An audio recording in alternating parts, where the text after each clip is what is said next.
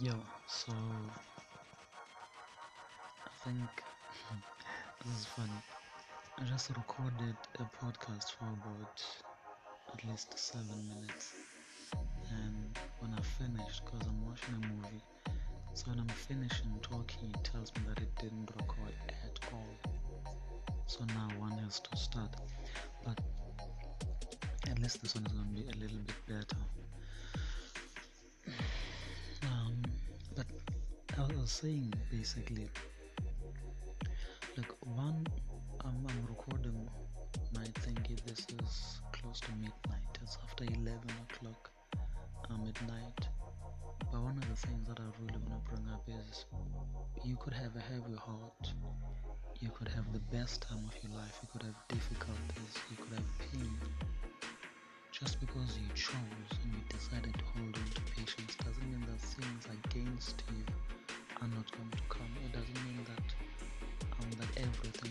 because you you're seeking understanding and you you're seeking to allow patience to bring forth its perfect work in you. Sometimes in that and with that difficulties will come through with that understanding that you you're seeking. As a matter of fact, difficulties will come when you seek to have understanding and when you push and hedge yourself towards understanding. Difficulties will come because when you progress and focus on understand, understanding, what happens is you you have to unlearn some of the things you learned while you're growing up and you have to relearn new things. So difficult is because you're going to be challenged. Your core will be challenged.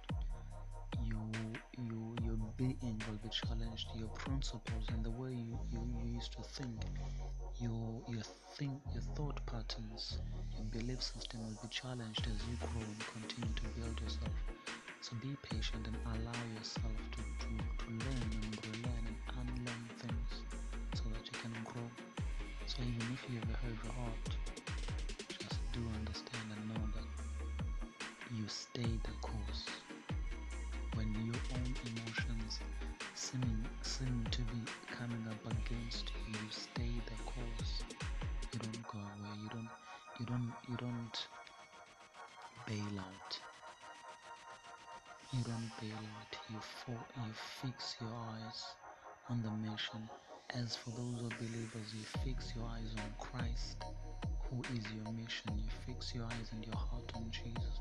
Bible says something. It says we, we will fix our, eyes on Him. And it also says that I mean Colossians 3, verse 1 to verse 3. It says we set our hearts we set our minds on Him who is seated at the right hand of God. So you don't quit, guy.